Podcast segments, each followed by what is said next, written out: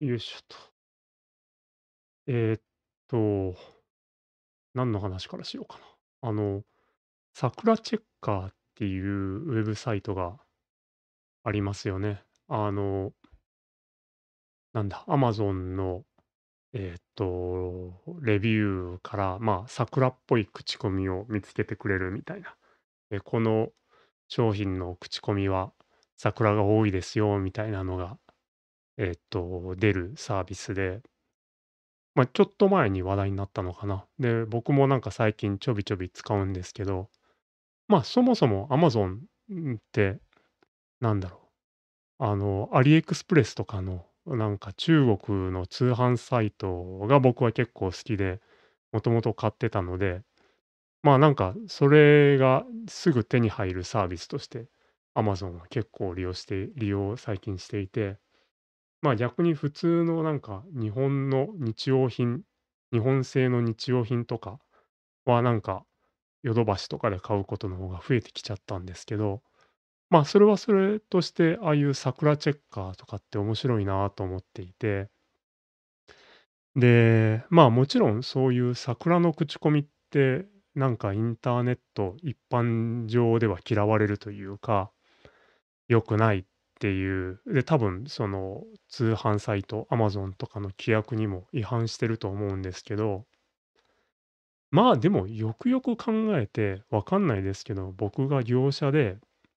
えっと、モバイルバッテリーとかをね、売ろうと思ってたら、まあそりゃ桜の口コミぐらい書くんじゃないかと。むしろ書かない理由がないんじゃないかみたいな風に思っ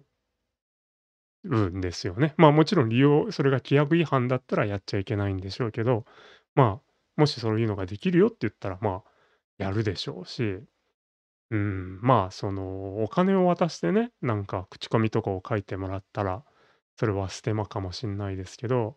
まあ、でもなんか友達にちょっとレビュー書いといてよとかっていうのって、まあ、全然あり得るというか、まあ、むしろそう考えない方が自然なんじゃないかな。そう考えないのが難しいんじゃないかなって思うんですよね。で、なんだろう、えっと、最近、なんか、なんだろう、この前どこ行った時かな。どっか行った時に、そのニューオープンのレストランを見かけたんですけど、そこをちょっと、ここって美味しいのかなと思ってネットで調べると、なんかすごい口コミがもうあったんですよね。で、みんな割と絶賛してて、で、でもお店は別に、まあ、その時たまたまかもしんないですけど、そんなにお客さんもいなくて、うーんと、まあ、やってたと。なので、なんとなくこれって、何、桜？というか、口コミで、その、まあ、多分店主の友達とか、なんかわかんないです。家族とかなんか常連のお客さんとかに書いてもらったんだろうなっていうのがあって、まあそういう意味では信頼できないレビュー、口コミなんですけど、なんかでもちょっとそういうのっていいなっていう気持ちもあるじゃないですか。それが規約に違反してるのかどうなのか、ちゃんと調べてないですけど、まあこのお店の店主はニューオープン直後にそれだけたくさんの口コミ好意的な口コミを集められるぐらい人望のある人なんだみたいな感じで、なんかそれそれもそれである種の、なんだろう、うん、尺度なんじゃないかなと思って。で、口コミといえば僕もいつだもうあれ、僕がシンクタンクで働いてた時もえっと、本を出したことがあるんですけども、で、本、普通にちゃんとした出版社で出したので、Amazon にページがあるんですけど、まあ、そん時もね、なんか、口コミ、レビューとか誰か書いてくれないか頼もうかなとかって思ったんですけど、まあ、結局頼まなかったんですよね。なんか頼まなかったのか頼めなかったのか。わかんないですけど、で、今思えば会社の仕事として半分書いてたので、なんか会社の同僚とか、あ後輩とかに書いてもらえばよかったのかもしんないんですけど、なんかやっぱりこの90年代からのインターネット人間として、なんかそういうので、なんだろう、口コミを人に頼むのは良くないみたいな気持ちが自分の中であったんだと思うんですよね。なので、それで、そん時は書かなかったんですけど、でも今この2020年代になってくると、むしろそれが当たり前じゃんというか、なんか、その、たの頼むべきじゃないかなみたいな風にも思ってて、まあ、もし僕がまた次わかんないですよ、本を出すのか、えーっと、音楽アルバムを出すのか、映画を撮るのかわからないですけど、Amazon になんか口コミが載せらレビューが載せられるようなね、商品を出す機会があったら、もう自作自演とか、家族とか総動員でレビューを書くようになるんじゃないかなと思ってて。で、そう考えると今のこういうレビューサイトとか口コミサイトって、なんだろう、昔はその善意のその人たち、書きたい人たちが書く場所として存在してたと思うんですけど、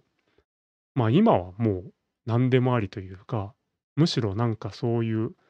因果関係因果関係っていうのは、えっと、なんて言うんだっけ。えっと、利害関係利害関係にある人が書く書いて当たり前で、まあ、逆に嫌いな人とかがね、もう当たり前のようにこの人は嫌いなんで、口コミ悪いこと書いとこうみたいな感じになってる場所で、その、なんも関係ない人はむしろ書くモチベーションがないというか、え、なんかお金ももらえないし、その、直接知り合いでもない人の商品とかをなんで勝手にレビューしなきゃいけないんですか？みたいな感じになってて、なんかそこがいつからかわかんないけど、逆転したなと思うんですよね。で、なんかそれその状況ってなんかすごく、今日口コミ人狼って書いたんですけど、人狼っぽいなと思っていて、まあ、つまり口コミとかレビューとかを見た時に、わわわっていろんなことが書いてあるんですけど、そのうちの何割かは、その利害関係のある人たちで、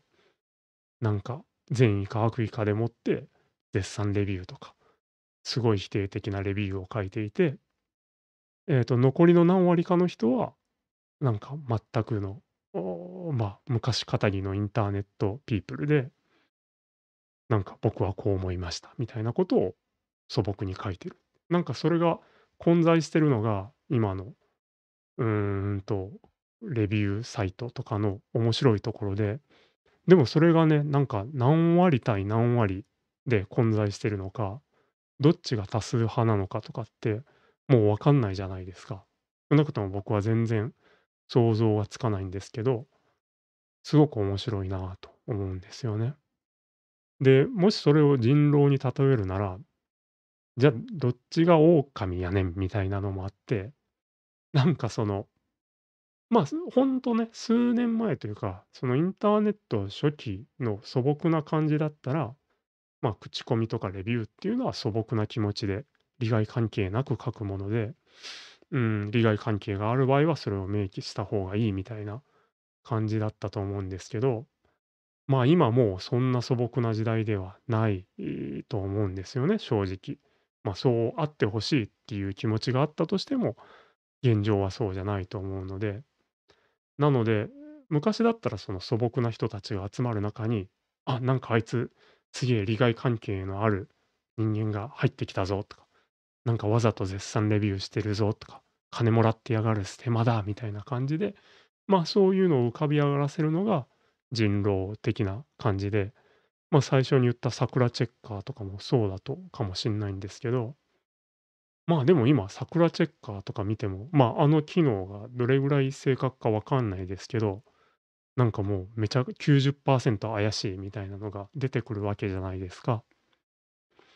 そうすると、もうどっちが狼かわかんないですよね。なんか、もうその利害関係のある人たちが普通で、そこになんか素朴な人間が入ってきて、うん、なんかこの商品面白かったですみたいなことを言ってるのが、むしろちょっと不思議というか、変わってるというか、みたいな感じになってるのが面白いなというふうに思って、まあ、なので桜チェッカーとか見ながら、うーんと、そういうのを感じるんですけども。でまあ、その桜チェッカーもそうだけど、そういうその、なんなんだろう、利害関係のある人たちを、まあ、検出しようっていう試みは当然あるわけじゃないですか。まあ、多分どんな口コミ系サイトでも、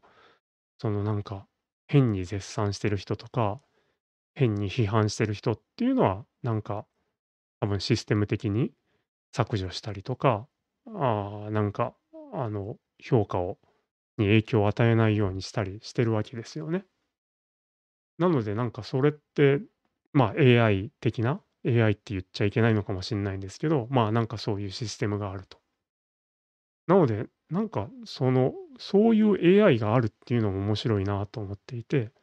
なんか口コミ人狼の中で、その利害関係のある人たちを見つけ出すフィルターみたいなのを、世の中には多分必死で開発してる人たちがいて、まあ、それを出し抜こうとしてる、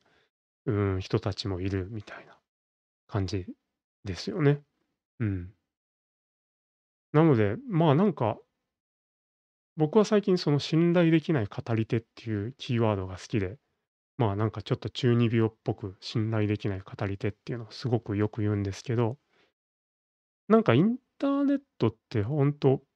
うん、すごく大雑把なことを言いますけど、なんか僕はこう思ったみたいなことを発表する場だとして、で、そういうのがなんかマスメディアだけじゃなくて、個人も自分の思ったことを素朴に言える、うープラットフォームなんだみたいなのが、まあ、もともと言われてたことだと僕は認識して認識してるんですけど、まあ、そうやってテキストサイトみたいなのがあって、ブログとか SNS みたいなのが流行って、まあ、でもだんだん少しずつみんな素朴じゃなくなってきて、信頼できない語り手になってるのが結構面白いんじゃないかなと。なので、なんか、まあ、ネット、ツイッターとか見ててもね、なんかみんな、この人はがは普通の人だし、すごく素朴にこのご飯美味しいとか、この英語おもし映画面白かったとか、この本買って読んだとか言ってるけど、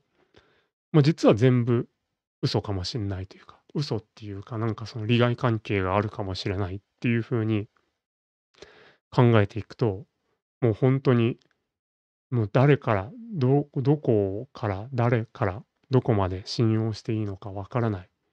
世の中になっていて、まあ、多分もうそういう世の中になってるんじゃないかなと。で、それを AI 的なものがなんか分析して、いや、この人は多分90%ピュアとか なんか、いや、この人は、うん、80%桜だなみたいなのを分析してると。で、で、まあ、その桜チェッカーもそうですけど、多分その桜チェッカーの開発した人がどういう人か、どういう精神、哲学があったのか知らないですけど、まあ、その哲学は多分その桜でない口コミがあるべきだし、それを投稿するのが正しい仕組みなんだっていう前提があると思うんですけど、でもその前提がね、本当にどこまであるのか。実際桜チェッカーでもさ、なんか、この前何だったかな。なんかその、自宅で筋トレができるバンドみたいな、なんかこういうゴムみたいなやつを探してた時に、桜じゃないやつに絞るみたいなのをやると、なんもうほとんど何にも残んなかったんですよね。なので、まあ、商品のカテゴリーにもよるのかもしんないですけど、もう桜だと分かった上で買うか買わないか、その、桜を信じるか信じないかみたいな商品もいっぱいあるわけじゃないですか。なのでなんか、その、そういう、なんだろう、信頼できない情報がたくさんあって、でもなんかスコアがあって、うんとそれをでもフィルタリングしてる機能もあって、みたいなのが結構面白いなと。なんかそういう混沌とした状況で、でもなんか口コミサービスというか、サイトみたいなのが成り立っているっていうのは、なんか面白いんじゃないかなっていう、すごい漠然とした今日は話なんですけど、あるんじゃないかあります。感じてました。なので、ちょっとこの信頼できない語り手っていうのはキーワードに、自分の中でちょっと今年キーワードで、えーっと、なんかインターネットのこととか考えておきたいなと。で、みんなそうなっちゃった時に、インターネットってどうなるんだろうなみたいなことを考えてますという話でした。はい、非常に漠然とした話なんですけども、今日はそんなところです。はい、ご視聴ありがとうございました。おしまいです。